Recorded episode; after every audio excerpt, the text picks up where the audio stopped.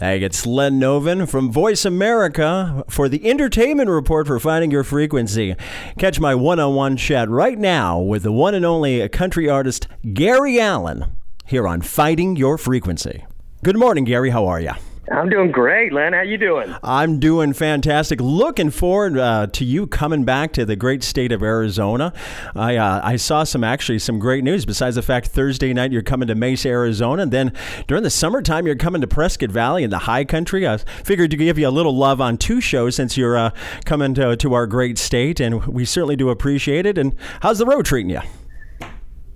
Ah, always love the road, and we always look forward to going back out west. Um, you know, we, we when I first started out, I lived on that side of the Rockies, and it was easier. Now it's uh, now we have to always kind of package it up to go out there, and and uh, we always look forward to going out.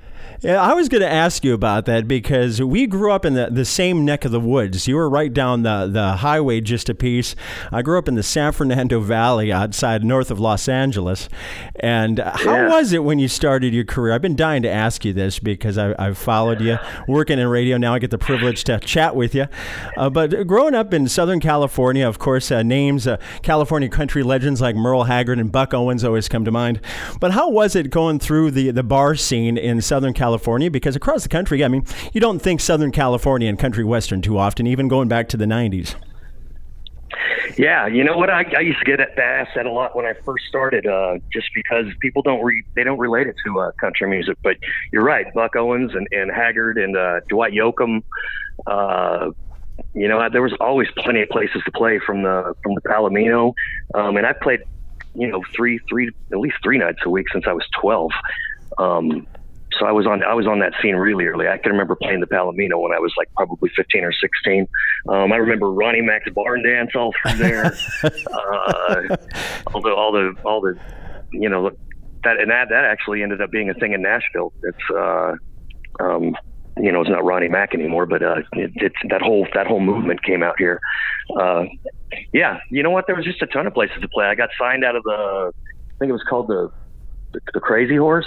Okay, yeah, I remember um, the Crazy Horse. It was, uh, the, it was what back yeah, in, towards 1993. Yeah, uh, Byron Hill. I remember the name Byron Hill comes to mind because I was actually doing some work at a country station in in the Southern California area. I remember uh, that name and your discovery simultaneously around. Oh, it's a little fuzzy. 92, 93 ish. Correct me if I'm wrong. Yeah, yeah, yeah, yeah. I was playing a little bar in Downey, and that woman in there knew a guy in Nashville that was uh, sending her sending songwriting demos. So he sent out Byron actually sent out a song called "If I Was a Drinking Man" by Neal McCoy. I don't know if you remember that. Oh yeah. But then I did a song. I, I put the vocal on that is on his demo, and then that was how that whole story I left uh, left it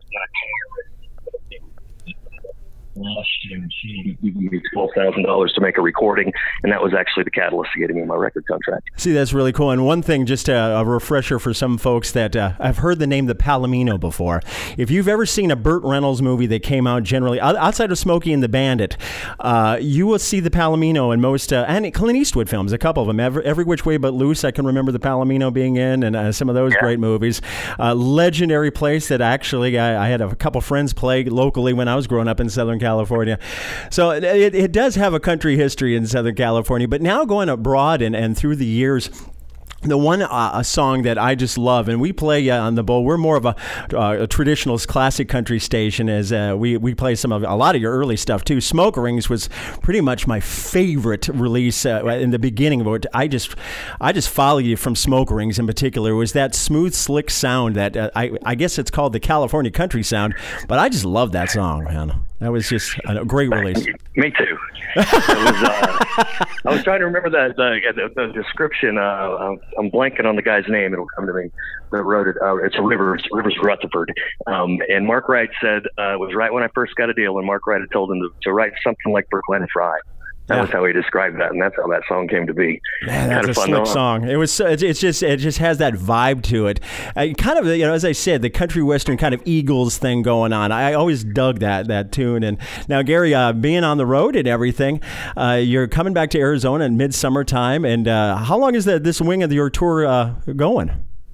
Uh, you know, we always kind of start off slow in the beginning. So it's been uh, I had this I had this last weekend off, um, last two weekends on, and then this is just going to be a three day run for us, and then we'll fly back. Well, that is really, really, really awesome. Once again, any new uh, projects coming up? I always like uh, shilling a little bit for artists out there, considering the music industry has changed so much in the past 25 years. You just don't go to the uh, record shop in the mall anymore. right. Um, you know what? The, our biggest thing right now is we just revamped our show. We always switch it up every year, play different songs, um, and uh, we just hired a new guitar player. So we just got yeah, we've been rehearsing and, and practicing it up, get ready to bring it up, bring it out west. Gary, thank you so much. No problem. I'll see you guys there. All right, catch you later. That was the one and only Gary Allan, and joining me right here on Finding Your Frequency.